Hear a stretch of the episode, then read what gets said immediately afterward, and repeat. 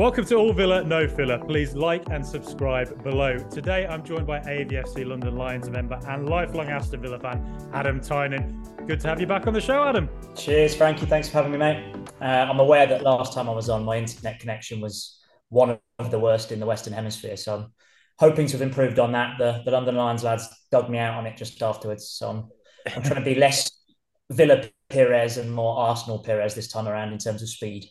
Uh, that's what I like to hear. Taking the ball over George Boateng and lobbing Peter Schmeichel. That's what I remember Robert Pires doing to Villa, not for Villa. Um, that's what we want your internet to be. So, um, so Adam is a man who does his research on players. So in today's episode, we're going to talk about some of Villa's young players who went on loan last season and whether they could fit into Unai Emery's team next season. Uh, Adam, we'll have some tips on players he'd also like Villa to maybe take a look at during the transfer window. So, a few interesting things coming up, hopefully. Uh, Adam, first off, I guess the player we all know who's done well twice on loan now uh, is Cameron Archer. Fascinating summer coming up for him, you'd think, potentially an interesting season too. What do you make of Archer? Yeah, you, you, you can't argue. It's been an incredible season for him. I think even though we've all praised his season. A lot of pundits have praised his season. If you dig into the stats, it's probably even better than people realise. Um, best performer in the entire championship for goals and assists per 90. Um, when you consider players like Gyökeres being linked with 25 million pound moves up to the Premiership, and he's outperforming them with the minutes he's got. Really, just just an incredible season uh, all round goals of all types as well left foot, right foot, headed, volleyed, the works. And in amongst that, I think Borough fans are saying he's got nuance to his game as well, like not an awful playmaker or his movement is also good. Like I think he's got an all roundness to his game that isn't just about finishing. Um, and when you consider it looked like a bust not that long ago at Solihull Moors, it's just been an incredible turnaround for him. Um, what can we do with him next season? Obviously, we are expecting it to be a busy one in terms of transfers this summer. I think a striker or certainly a forward is a must. We're linked with an awful lot of them, but then who aren't we being linked with, to be honest with you? um, for me, as of today, the obvious thing to do is bring him in. He's behind Watkins, and Duran looks like the player that needs the loan more. Um, mm. A sort of willing and hungry second string striker is a very hard thing to come across. Trying to find somebody that is willing to be back up to Watkins in the transfer market is a nigh on impossible thing to do. And we've got one ready made to go and selfishly on relatively cheap wages compared to what you might get if you go into the market with EG 20 million pounds. So it's it's hard to imagine a better fit really for someone to play second fiddle. Um, and when you factor in, I think that he's come through the academy, Villa fans love that. He'll be given a lot mm. more time and chance, I think, to prove himself. Sometimes it works the other way. People have been calling for him to start games for years, and he almost certainly hasn't been ready. But I think he absolutely is ready now to at least have the minutes that Duran has had last year. And I think mm. we hmm. can definitely give that with Europa League football on the horizon. Yeah, it's um, it, he's done exactly what he needed to do, I think, in that Middlesbrough loan. Um, you know, he did well at Preston. I think it was seven goals in 20. Middlesbrough, 20 games, 11 goals, six assists, best production rate, I think, as you said, uh, per 90 minutes. And I think what I think Emery would have been hoping for is that, all right, if he's not going to get much game time, if he goes on loan, let's see if he can improve on what he did at Preston. And it kind of looks like he did in a in a Middlesbrough team that came, you know, close to promotion and were one of the better teams in the championship in the latter half of the season. Um, I just think with Archer, like uh, uh obviously we ca- we can simply cannot judge the guy until he plays more regularly in the Premier League, and I it, it's one of them where you sort of because he's a Villa boy, we all just really, really want him to be the man, don't we? Like, and you know, do what do what he, we hope he could do, but um, I mean, do you do you think there's any scenario in which Villa do sell him, and if they did, what kind of a fee do you think you'd be happy to see Villa go for? I think that I think there is a scenario where we do that. It's probably worth saying he's contracted to June 27, so like a decent length of contract on him. Uh, I think, like I said, with what Gyökeres is being linked at and what we've seen recently, you don't get a, and I, I don't hesitate to call him this based on last season, a top championship striker for less than that sort of money. Um, if I'm another manager in the bottom half of the Premiership, do I do I want to spend 20 million on Archer? I don't know. I don't think he's done it enough for long enough. So I'd be surprised if a bid like that came in. But I could see Emery, etc., being tempted by a bid of that sort of value if, for whatever reason, the professor doesn't think he quite fits the system. He's not like for like Ollie Watkins. They are quite different players. Um, and maybe is he more Ings like than he is Watkins like? And Ings wasn't the right fit for Emery. So mm. yeah, I could see that could see that happening. Obviously, the alternative is a is a more high profile loan. Um, could you convince a lower half prem table uh, team to take him on a loan or, or somewhere abroad? I don't know. Um, it feels to me like really staying and having, like I say, the Duran minutes mm. is the most obvious fit. Yeah. But whether he's the professor's fit, I don't know. And I think, as you've said a lot on this uh, podcast, we all trusted Unai. If Unai says, look, Archer's doesn't fit for me and we've got 20 million in, there'll be a lot of us that are sad to see him go because he showed a lot of promise. But um, we'll we'll follow we'll follow the prof. yeah, exactly. I, I, my faith in Professor Unai is extremely. He could tell me the Earth is flat, and I would believe it. Um, so, so yeah, I think. Uh, I mean, there's a couple of occasions I have seen Cameron Archer get the ball deep and run forward and link up quite nicely. Um, so that is a facet to his game that he has. So, you know, I don't know. It'd be interesting to see next season. You know, if he does stay at Villa, uh, and maybe even in the you know the US trip, I assume he'll feature during that. You know, against other Premier League teams, whether he plays maybe in sort of the Buendia role as a second striker, something like that, just to just to I don't know, see whether he can play off Watkins and. Um, I mean, I mean, at the end of the day, like you know, his production rate in the championship's been very, very good now uh, for Middlesbrough. Uh, it, it, shows it wasn't just a flash in the pan. What happened at Preston, the potentially had there, he's got better. Um, so I think if he were to stick around at Villa, it's not a bad backup for Watkins, is it really? And at the moment, we don't have, you know, Jhon Duran's not ready yet, is he, to do that? So, yeah. no, very, very poor.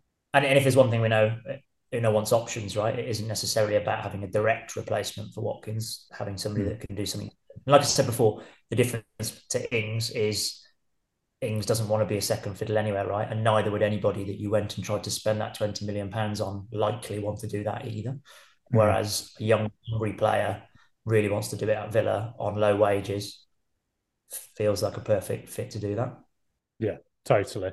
Um, so yeah, I think with Archer, I think I'm coming down on the idea he stays. If I had to guess, uh, do you think he's going to stay? Yeah, I think you will. I think the uh, I realised I said Europa League earlier, but the extra Conference League games, Europa League is next year.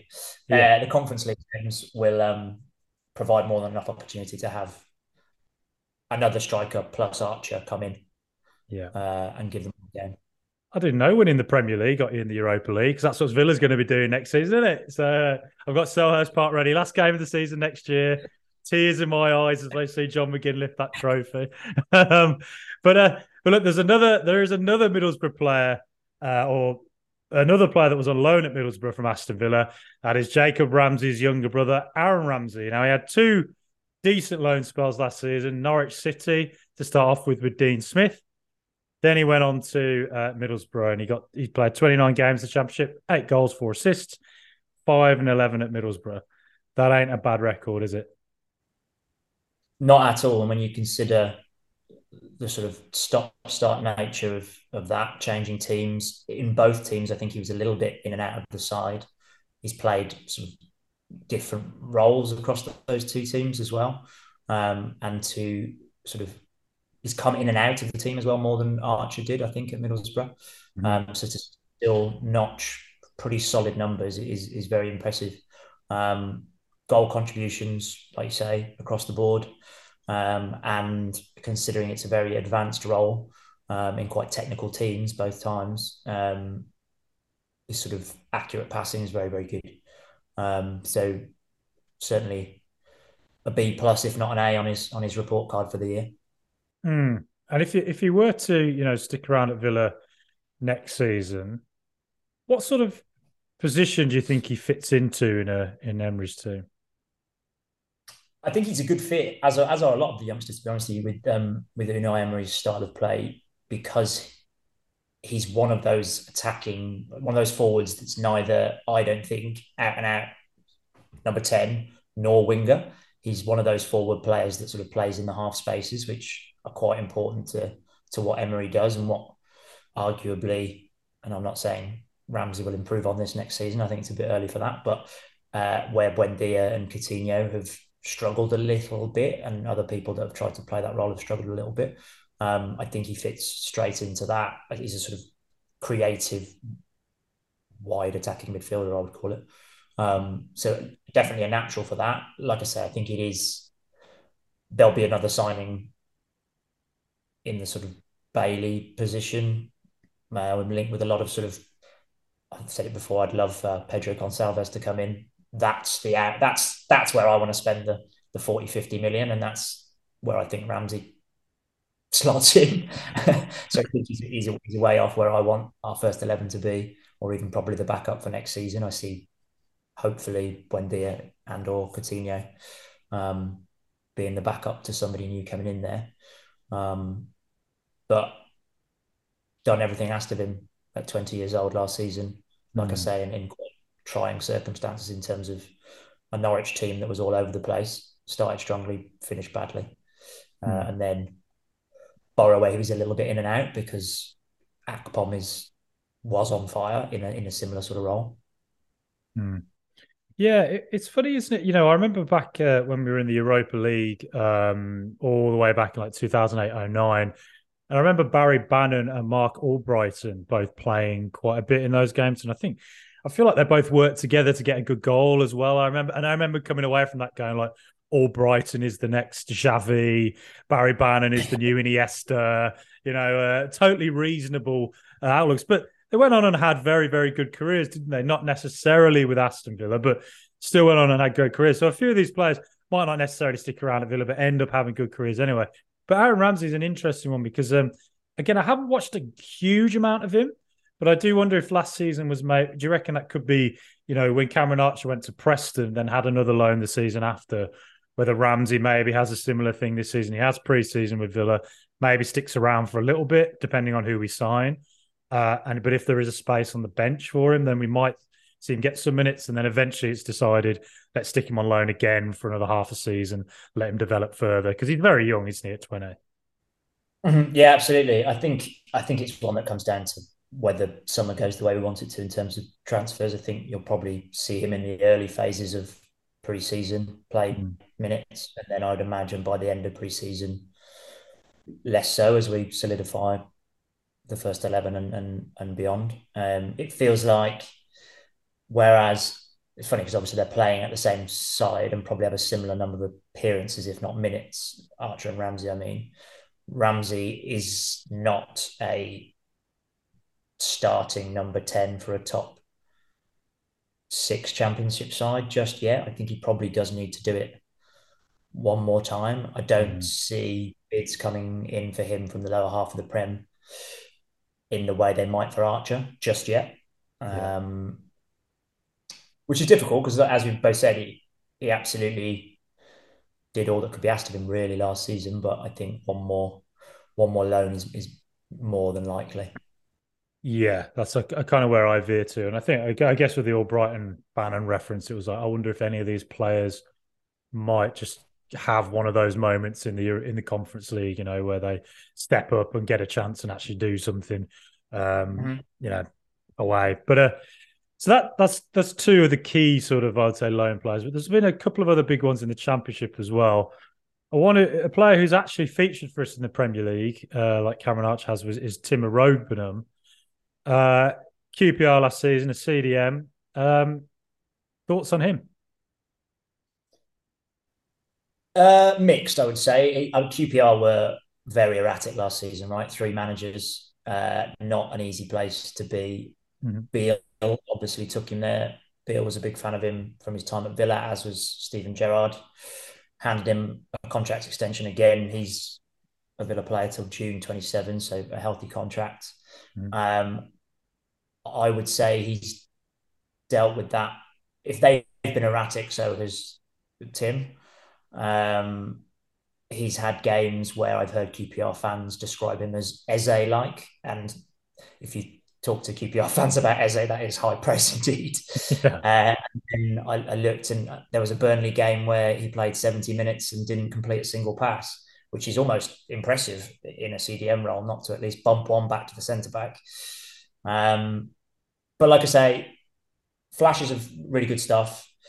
Um, but in an erratic backdrop. You say CDM, I think definitely played his best football last year in that position, but has been used in different formations across those three different managers. So no sort of sort of continuation in terms of having a single role.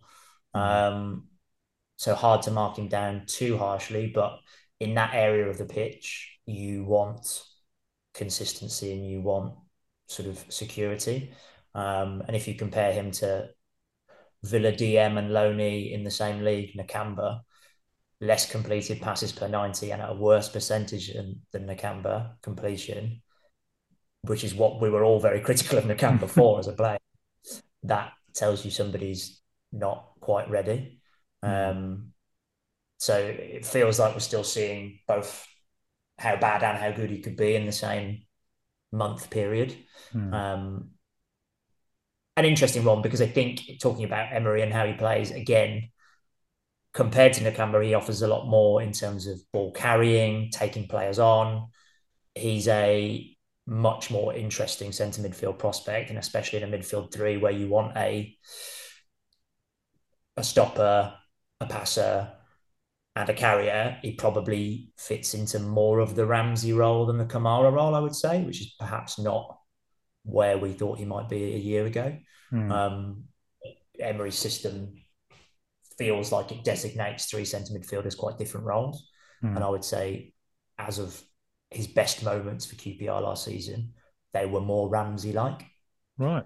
Uh, but yeah, needs needs more game time in a steady side with a fixed manager and a fixed way of working to really be judged. I would say. Yeah, it's been a tough season at QPR, hasn't it? Just because you know they started very, very well, and then you know, the, the Michael Beales with Wolves rumours crept up, and then there was a sort of uncertainty around that, and then very shortly after he goes to Rangers, um, and then he gets a new another Aston Villa assistant manager in Critchley came in, I believe, to QPR. I'm not mm. completely making that up in my head. Um, and and they really struggled, didn't they? Um, QPR had a really torrid time of it in the second half of the season. So it's I think you're right. I think if he's able able to find maybe a loan a bit like Middlesbrough, where the team is on the up, and obviously it's a good environment therefore to be in, um, where you know just a you're you're in a positive environment to learn essentially. Um, that could be better, but I guess you know 32 games in the championship. It's it is still pretty impressive, isn't it, for a player of his age to sort of achieve that in central midfield as well. Yeah, yeah. For a 19 year old to play central defensive midfield and get that many appearances across three managers as well. Uh, three managers picked him, like I said, not consistently, but in and out for 39 appearances, which is big numbers. Um, mm. I don't think it's a coincidence that he was probably at his best under Beale, who knew him, had a very set system, and knew exactly how he'd fit into it. Mm. And from then on, it was a little bit more erratic. So, yeah, I think um, as with all of these loan deals, it's all about finding the right place to nurture the talent you think you've got. And uh, Archer, that's worked superbly. Ramsey, when the signs were there that Norwich weren't going to treat him quite the way we wanted, I think, in fact, they might have even sent him back. Blessing in disguise for us to get him somewhere else that did want him to play the right way. Um, for Tim next year, I think it's can we find somewhere that will play him how we see him mm. developing uh, yeah.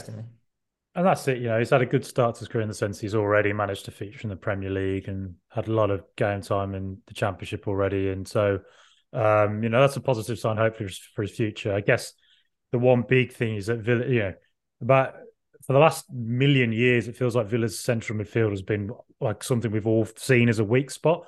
But since Emery came in, it's felt like it's been like a night and day, hasn't it? Jekyll and Hyde. Like suddenly centre midfield, we look like we've got just an array of absolutely quality players, don't we? So it's a very that's a tough part of the pitch, I think, to break into Villa's team now. I think.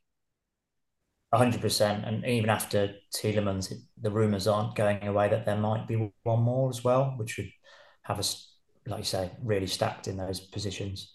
Um. Yeah, I think minutes in that part of the pitch, even with the extra games we'll have next year, seem like they're going to be hard to come by. Yeah, for sure. Um, but we'll see. We'll see. I, I, I, if I was to guess, I'd say another loan there. Uh, hopefully, on a team that's a bit more settled than what QPR were.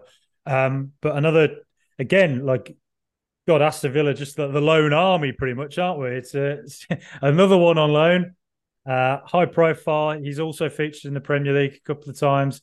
Jaden Philogene Bidace. Uh, he was on Cardiff City last season. Uh, probably plays in a position where you'd say we need a bit more depth. You know, him and Leon Bailey, you can imagine competing. But um, what have you made of uh, Philogene uh, and his time at Cardiff? Probably like you would say of a lot of wingers, and possibly like you might say of Bailey himself. Uh, glimpses of what they can do but no consistency, which is a really really hard thing to to get from a winger, right? It's it's uh, you can count on one hand the number of world wide men that are consistently taking players on, creating, uh, and they cost a pretty penny. Mm. Um, Cardiff fans have said exactly that. Uh, he's been in and out of the team again. Another player that's been um, mixed in sort of minutes, coming off the bench, starting the game here and there not just playing on the one side, left, right, and even through the middle on occasions for Cardiff. Um, four goals, one assist isn't fantastic, but seven goal creating actions on top of that. Um, and I the one bit of his game which we do seem to lack, even with Bailey, actually, is take ons, and he was top ten percent for take ons in mm. what they call the eight leagues on FBref, which is the next eight leagues outside of top five in Europe. So taking on people and beating them two and a half times a game, which is which is really good. That's really high. That's well above average and, and blows out of the water. Uh, certainly Bailey, but even e.g. Harvey Barnes, who people would love to see. Um, so that is not an easy thing to do, and he does it frequently. So fair play to him for that. But nothing beyond glimpses of talent so far, I would say for him. Mm, he, he's one of them players that you sort of think there's clearly something there with him. And I remember when he was uh, with Villa two or three years ago, I remember uh, lots of links to teams like Bayern Munich, PSG, Man United. So clearly, within sort of the, the youth academy system, he was seen as a real hot prospect. Obviously, that doesn't mean, you know, sometimes it means something. Sometimes these players don't quite live up to whatever it is that hype generated that hype with him, I guess again, like you know, featured a fair amount. I think thirty-seven games, as you as you said with Cardiff. So again, it's good that he's got a good number uh, of uh, appearances and experience from that. But he's one of them you never know. Do you? you sort of think? I wonder if any of these players that like that that you know even stats wise wasn't quite as strong. Whether you know Emery sees something in them this summer and thinks, you know what, I like this guy actually and think I could work on him as my project and maybe next season feature him in games and see what he can do. And uh, I don't know. I, I wonder if Philogene Bidace could end up being somebody like that. But um, again, at the end, you know, considering that Villa are probably going to go quite hard on this transfer window and buy some decent players, you would think it's going to be hard for these players to break through. They're going to have to be really quality, aren't they, to break through next season? I think. Absolutely, and and I've, you'll see a lot, and you can see every opinion under the sun if you go on too many Villa forums, but uh, you will see a decent amount of it's a shame what happened to the FA Youth Cup winning team, and we haven't been that successful with those players, etc., etc.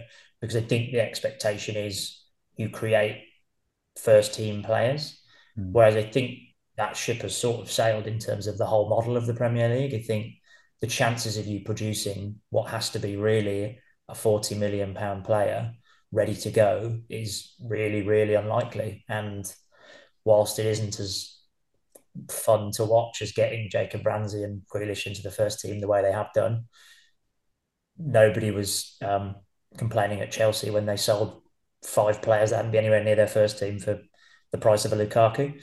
It, it is unfortunate that, especially in forward areas, I would say, your, your Archers, your Philogene, your Ramseys, to come into a Villa side trying to be top six is really, really tough. And the fact mm. chances of you picking one of those up at 15 is really, really slim. Um, mm.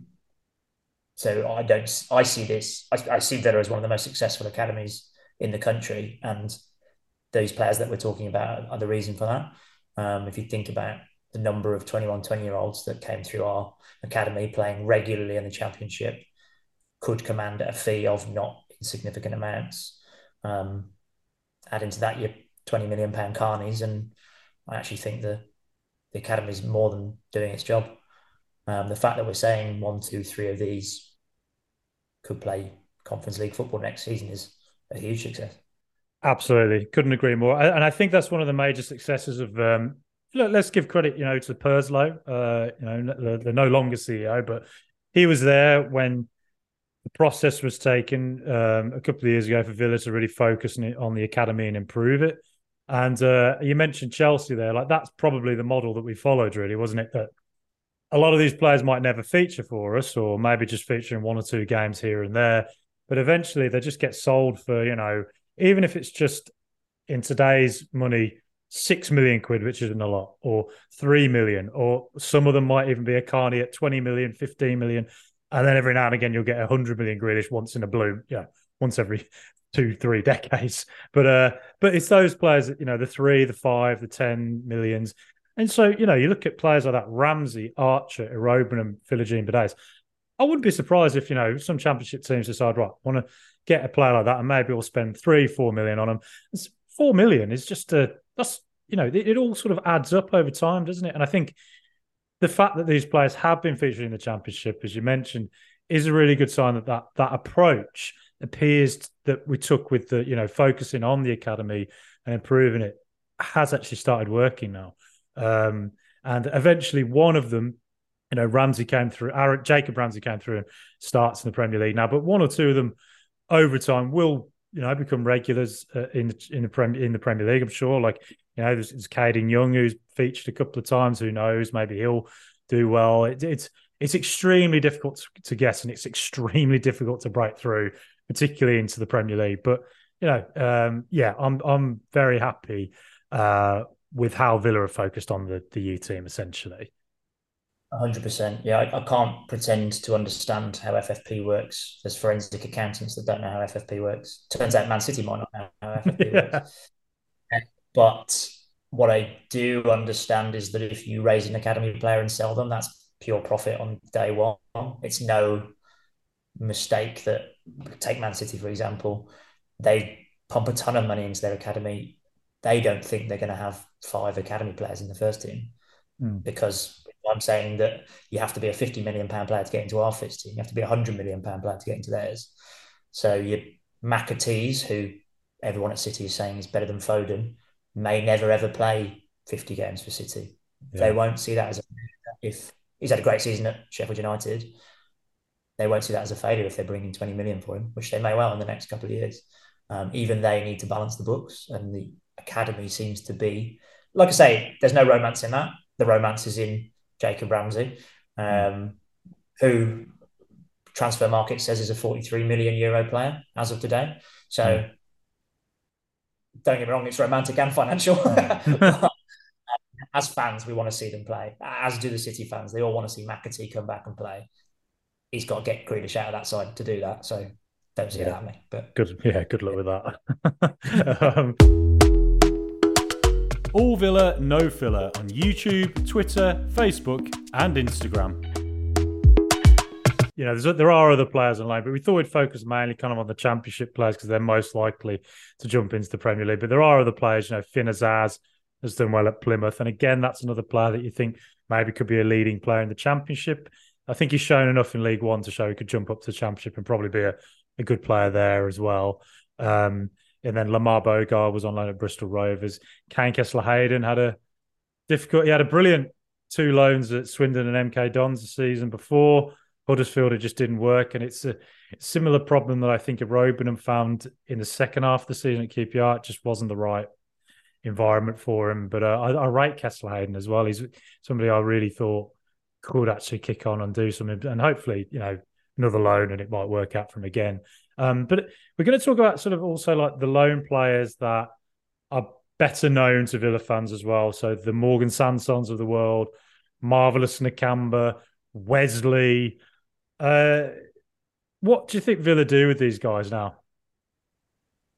I think for for different reasons across the board, but for all of them, the race is run. I think um, Davis and Kortney Hause served us at times, did their absolute best, but kind of we've sort of moved a level beyond that. I don't see a lot of money coming in for them either. Davis has got one year left on his contract, I believe. Hause two.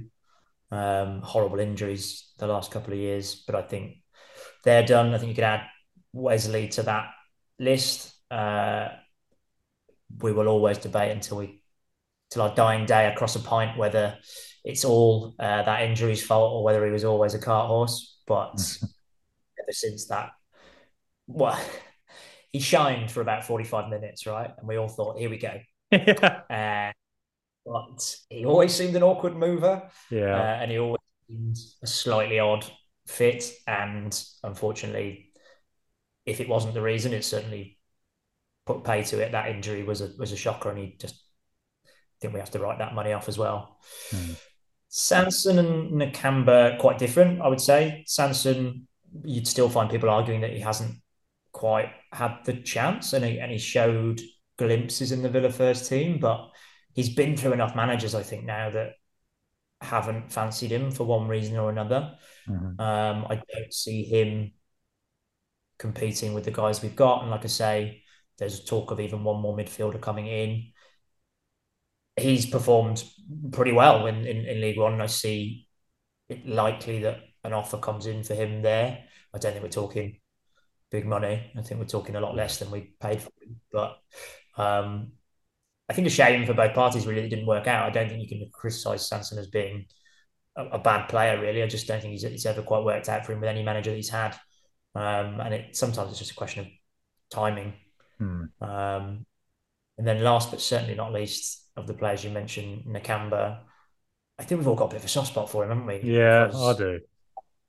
He, what he does, he does fantastically well, and he and he does it with a big grin on his face. Uh, but what he can't do, he really can't do.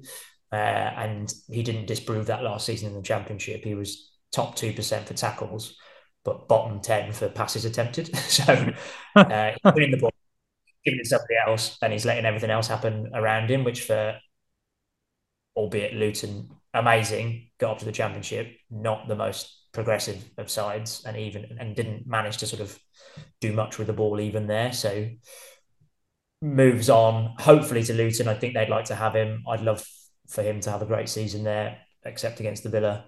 Um, thanks for your service. Like I say, he's one of those players that I think will go down as a bit of a semi-ironic cult figure with um, the occasional Villa pub quiz kind of appearance every now and again. I'd imagine. Yeah, I think so. I it I, I sort of wonder with Nakamba whether it'd be like what happened with Keinan Davis and Nottingham Forest. Like Forest went up and you assumed they'd try and sign Davis because he was a very integral player for them in that promotion run. Uh, and it's the same with Luton. Like Nakamba's clearly been a very important player for them. But I'm sort of, I'm sort of wondering, like the fact they haven't already signed him makes me wonder: uh, Are they assessing their options and seeing if they can get something that might be better?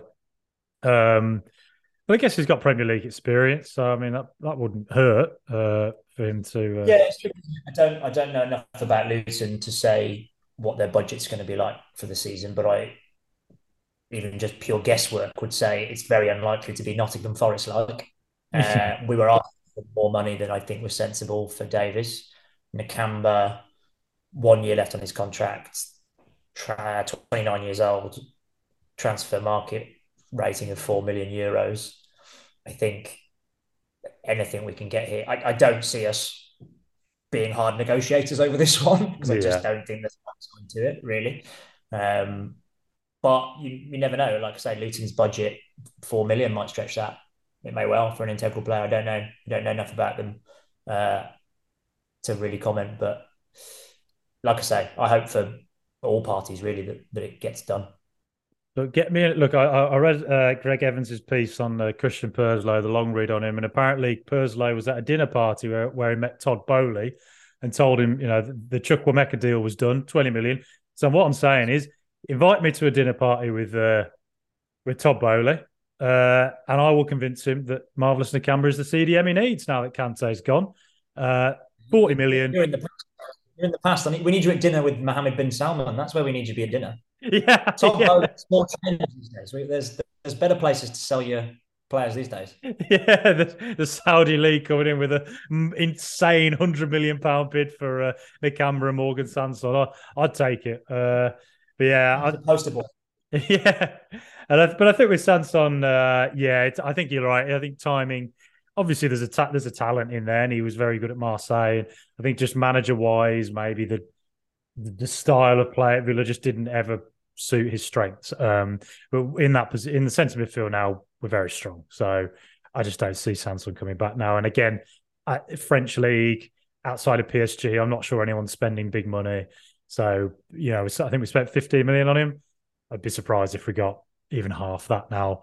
Um, and yeah, same with Nakamba. But again, every little helps. So hopefully there's some transfer fees we can acquire. Um, now, so that's kind of like the, the loans that we've uh, we've covered there, and some of the youth players as well. Now, I mentioned earlier that you like to keep a player on, um, or keep an eye on uh, players that are outside of Aston Villa. So uh, I'm seeing uh, if there are any players you think could add something to Villa. You've told me there's about there's some player called Kylian Mbappe who's supposed to be an up and coming talent. Do you think he could bring no, something to Villa? Keep an eye on him. yeah, yeah. Uh, no, so uh, so yeah. Who uh, who who are your tips then, Adam? I'm intrigued to hear these. So you, you say that I keep an eye on people. It's I just want to be absolutely clear that I've never seen any of them play live in my life, except for one actually, the last one. I'll keep until last, and I've seen him very up close. Uh, so I'll, I'll, keep that to the end. Okay. This is very much based on, and this is as, this is as sad as it gets. I love a spreadsheet, I love data, and I love FIFA Ultimate Team. So there's a lot of my scouting that comes from essentially those two places, and then I'll go and look at YouTube highlights reel. Um, so before anybody comes to me who uh, actually knows about this stuff and tells me how rubbish any of these are, I, I know the flaws in my system. So leave me alone. uh, the one, all three I said to you would be players I don't think we've been linked with. That's borderline impossible because of the volume of players we've been linked with. Yeah. And the first one I've seen that we've been linked with, but I want you to be my witness. I told you his name before that link had happened, and I think he's uh, interesting uh, anyway. So I'm going to I'm going to go with him, and that's uh, Lens centre back Facundo Medina. Mm-hmm. Um, there's a lot of chat about it nearly being done, as it is always with these players with Pau Torres. Um, it's it's over the line. It's done. Here we go. Not, quite. Here we go. That's the one we all wait for, isn't it? But uh, that for that, that Pau Torres is, is kind of there or thereabouts. I see him as a sort of alternative to that. I think it I can't remember the guest of yours that you had on that sort of talked about their worries about Pau Torres. Am I right? Oh well, yeah, Sa- Sam Tighe, yeah, yeah, yeah. That he's um, not the most combative. That that he's perhaps a little bit weak for a Premier League centre back. But the the reason I think that we're linked with him and the reason people are excited about him, both at Villa and I think other clubs above us, uh, is his sort of ball playing creative qualities, which is mm-hmm. not something we've expected from centre backs in the Premier League for that long, really. Um, but he is, this is Medina, the best in Europe's top five leagues for progressive passes and carries, top 5% for defenders in those leagues for shot creating actions and assists. Um, but compared to Torres, is just a lot more aggressive, um, more sort of uh, a little bit taller than him, but more Martinez like at Man United, a bit of a bit of a butcher.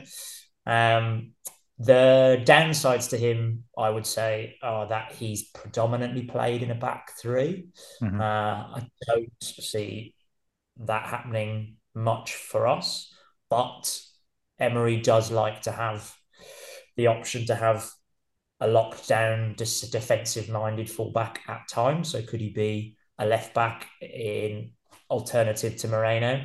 Links with Digne moving on, maybe he'll fit in there. But if we are looking to control a game, a little bit like how we used Diego Carlos against Wolves when we were chasing it, and we wanted that little bit more creativity on the ball than what sort of Konsa and Mings offer. Mm. Facundo Medina is, is the ultimate creative centre back in Europe in this past year. Um, we'll see whether he can stand up to the sort of defensive capabilities required of him. But like we're all saying about Tielemans, I think there'll be games where players are suited and games where they aren't, and we get used to under Emery having a bit of bit of rotation. And I, I for one, wouldn't mind seeing how Facundo Medina could get on uh, in Emery's Villa. Okay, so Facundo, uh, Facundo Medina, that's that's one of them down. Uh, he's not a player that I've seen myself. So uh, it's interesting to learn that. I'll be straight to YouTube after this. Uh, to, uh, yeah, to... Uh, all of us who fell for Nicklas Helenius's YouTube videos. all over this one as well, let me tell you. As you will with all of these players. So yeah. yeah. Yeah, I've fallen for a few things on YouTube before, but uh, but uh, players wise, that is right. And uh, so, um, so yeah, two two more players. So, who else have you got on your in your mind that you think you'd like to see Villa link with? So aware that we need a sort of a wide forward to replace, well, edge out Bailey onto the bench, I would say, and, and a sort of half space centre attacking midfielder like we were talking about for Coutinho, Buendia, and Ramsey. The first one is the wide player. Uh, I've gone with Jeremy Doku, who I think will be known to people and Villa fans because of some sterling Sterling. That makes it sound like he was brilliant for 90 minutes. Some glimpses of brilliance for Belgium.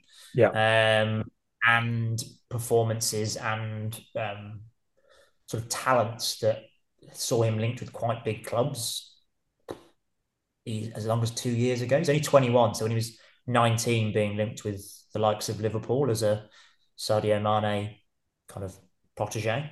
Mm. Um, again, going back to my beloved stats, top for progressive carries, successful take-ons, touches in the opposition penalty area across Europe's top five leagues from Rennes last season in the French league. Mm-hmm. Um, I think what people remember when they saw him for Belgium was a little bit like um, when Adama Traore first started doing it, when maybe Gnonto at Leeds has done it, just that sort of electric bit of acceleration and trickery to go just past somebody like they're not there, which is one of those things that football fans just bloody love, don't we? Just that little bit of excitement where somebody gets beaten like they're not there.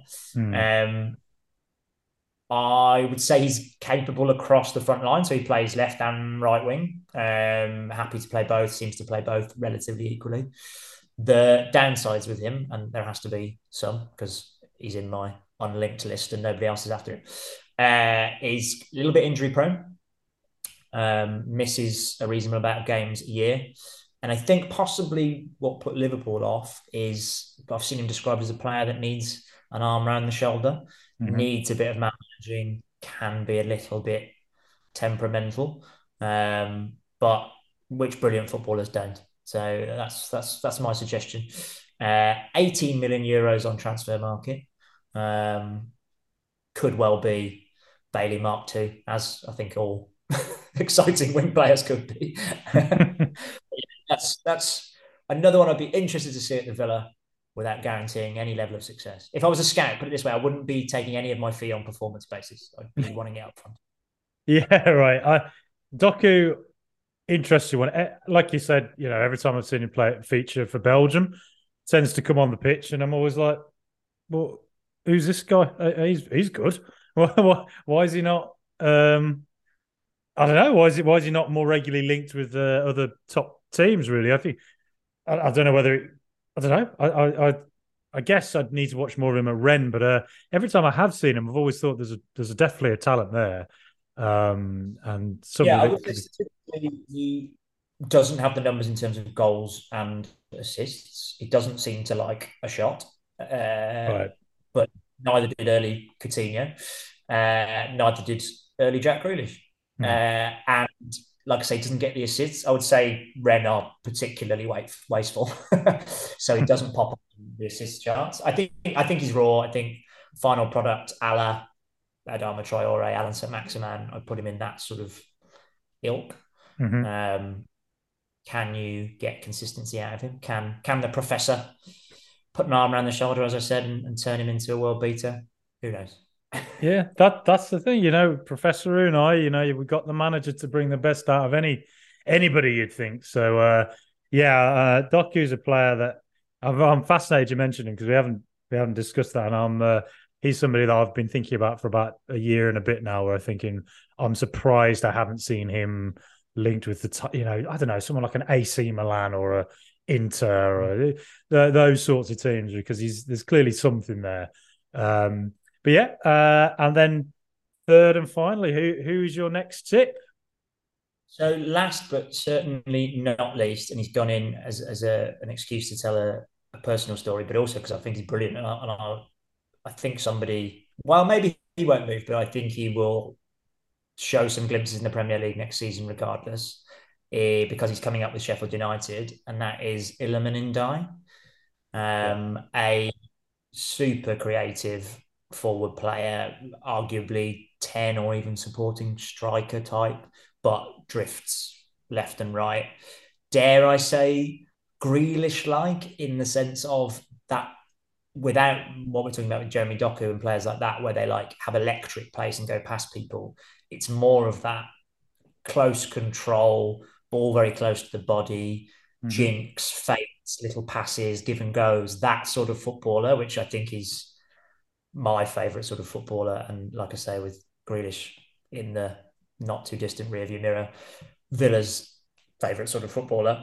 Um, I think he's got the bit of that about him, sort of bit of strength, bit of dribbling, flair, all of it very under pressure. Probably one of the best performers in the championship last season for taking the ball under pressure. Again, sorry to keep saying his name, but eh, you know who I'm talking about um, from two years ago at Villa.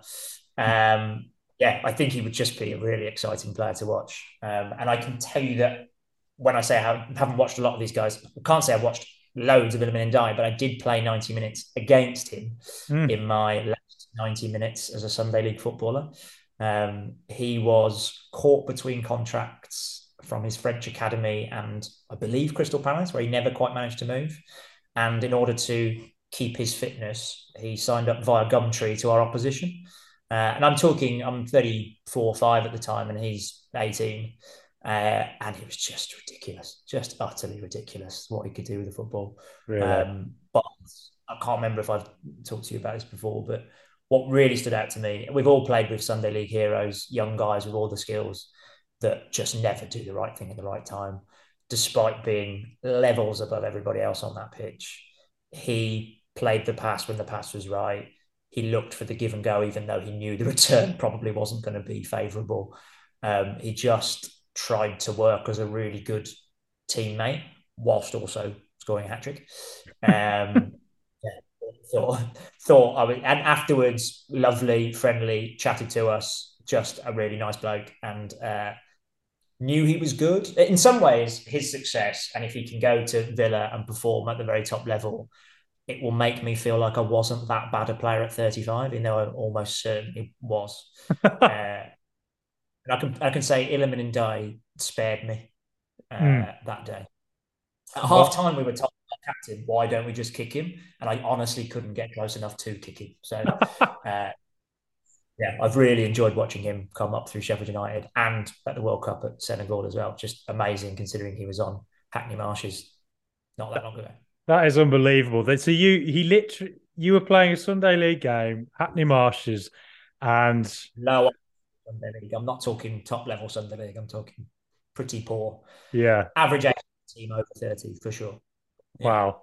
And uh, Ndiaye just turned up through Gumtree and played. Uh, uh guys. Yeah, the team playing against was very similar to us. They always we always normally had a good game. Just two two teams of 11, 30 year olds. Like I say, it was our last last game as a as a team because people moved out of London, people became fathers, etc., etc., winding down, and so much so that they were short of players and a Gumtree advert later, Iliman Ndiaye is the ringer.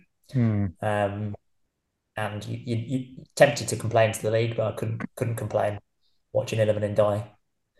Yeah, twist and turn around us that day. It was great. God, it's extraordinary, isn't it? When uh, he drew four all, so he didn't take all three points. I haven't. That's. I would like to get that on the record. Oh, you drew, did you? All right. Okay. I think he took his foot off the gas. They were 4 0 up at half time and we drew 4 all. So Right. Just saw that Newcastle come back against Arsenal. Uh, exactly. yeah. um, that's that's that's that's a brilliant story. I love that. Um, and sometimes you just know, don't you? know, exactly right. You play occasionally in life. You've played against someone who's absolutely unbelievable, and just doesn't do the right thing. So it's it's pretty amazing to hear that. You know, somebody who has all that talent and was that young at the time. I guess what you said, nineteen, and to be able to make the right decision at the right times. It's and that, what a lovely story, you know, go from those Hackney Marsh Sunday League to now being a real star player for Sheffield United in their promotion running. Last mm. season in a very impressive Sheffield United side. Still only 22. So um, really interested to see what he does. Probably, I think, for Sheffield United, because I think they'll fight tooth and nail to keep him. Although I think his current contract situation is June next year. So don't know. Depends whether he will be willing to sign on or mm. we'll see. But well, he'll be in the Premier season. Well, during that, that Gumtree game, you should have tapped him up. That's what you should have done. Just said, "Look, mate, that, yeah, there's, this club. There's a club up in. Uh... Offered, to, be his agent. I saw my life going a very different way that day. I tried to hitch my cart to him Ndiaye, but he wasn't having any of it. Yeah, well, I am looking at his youth career, which is fascinating. It's Rouen, then to Marseille, then to Dakar Sacre Coeur, and then from there to Boreham Wood, then on to so, a team called Rising Ballers. Yeah, so I think when the Crystal Palace thing didn't work is when he ended up at Boreham Wood. So we were, I think, weeks from him joining Boreham Wood when he played against us. Rising Ballers is an interesting. Have you ever come across it? It's no. uh, I follow, follow them on Instagram. They are probably doing them a disservice to call them a sort of last like an equivalent of Last Chance U uh, from mm. Netflix if you watch uh, American football, but a place for people with clear talent but lacking maybe the structure, the organisation, a team to sort of nurture their talents. Turned it into a sort of YouTube, Instagram channel, and they they seem to have had a decent amount of success in putting players into the system. A sort of um, democratic academy system, I would call it an academy by the people for the people. And Iliman Ndiaye did a couple of seasons there, I think, uh, before being picked. Yeah, amazing, amazing story. Yeah, that's a lovely story, and uh, yeah, who knows? Maybe, maybe is well, if he stays around at Sheffield United, plays in the Premier League, he'll almost certainly be featuring at Villa Park. So that's lovely. Yeah. Uh, you know, uh, so so Adam, they they were your three tips. Uh, I expect now that all of the ITK in the know accounts will be tweeting that they've uh, heard rumours of uh, Jeremy Doku to Aston Villa. Uh, and Ndiaye is uh, desperate for a move to Villa Park as well. Uh, yeah, uh, I can I can 100 percent see that happening. Um, so, say, as a source, but then why would they need a source? I don't feel like they need a source, do they? Just, just someone. Yeah. Yeah, So, some they heard from some, heard someone's aren't down the pub or something. Um, but yeah, uh, so Adam, uh, like myself, you're part of the London Lions. We're both playing uh, the football teams with them as well. It's a social, it's a you know, it's a way that Aston Villa fans gather in London, go watch games and all that. But also we play football. Uh, some weeks we win very nicely, and we're in the finals against AC Milan of the London Supporters League this Sunday, Saturday. Cannot wait. Uh, but other weeks as well, the scorelines are not so flattering. But um, but uh, you know, uh, how would you say people should uh, get involved with the London Lions? How would you describe the experience of being part of it? Oh, uh, how would I describe the experience? Fantastic. It's uh, it's given me a real um, community, right? Basically based around Aston Villa in London, and that's like you say, a team to play for, but also people to watch games with, to uh, just chat nonsense about Villa. To be honest with you, a sort of uh, I'm going to say less eloquent version of this, but that's for other people to judge. Um, yeah, I, in terms of getting involved, um, Facebook's probably the first port of call. Um, Twitter, we're also also on there. I think you search um, London Lions, South London Lions uh, on both of those platforms, you'll find us. Drop us a message, um, especially drop us a message if you're uh, I was going to say a talented footballer. We Iliman Ndiaye need not apply. We're, we're talking a much much lower than that level of that. Like, um, even if you've uh, long hung up your boots like I should have done, uh, there's plenty of room for you at the London Lions. And if you just want to watch games with people in the pub in London. Great for that. Uh, and equally, we get ticket allocation for, for most away games, assuming it's not uh, a tiny stadium like Luton or Bournemouth. We're, we're almost guaranteed tickets, which we raffle out to the members. So it can be very, very difficult to get away tickets without sacrificing your firstborn these days. Uh, but they are achievable via the London Lions. So do get involved. Um, come and join us in whatever format suits you. We'd be pleased to have you. Totally concur. It's been an absolutely brilliant experience. I've been part of the Lions now for maybe two years, and it's just been a it's sort of revitalized my time in London. Really, it's given me a real um, just a buzz, you know, and it gives me like some structure, you know, and that I can look forward to playing football again with people who are quite like minded instead of having to do, you know, this turn up to teams I don't really know anybody in, and uh, just the social aspect of it as well. And people, you know, Villa fans come from everywhere, and you know, the Lions are from different parts of the UK and the world.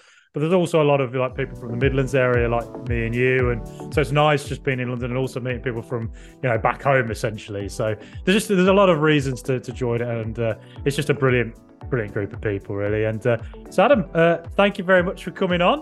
Uh, it's been it's been great to chat to you again.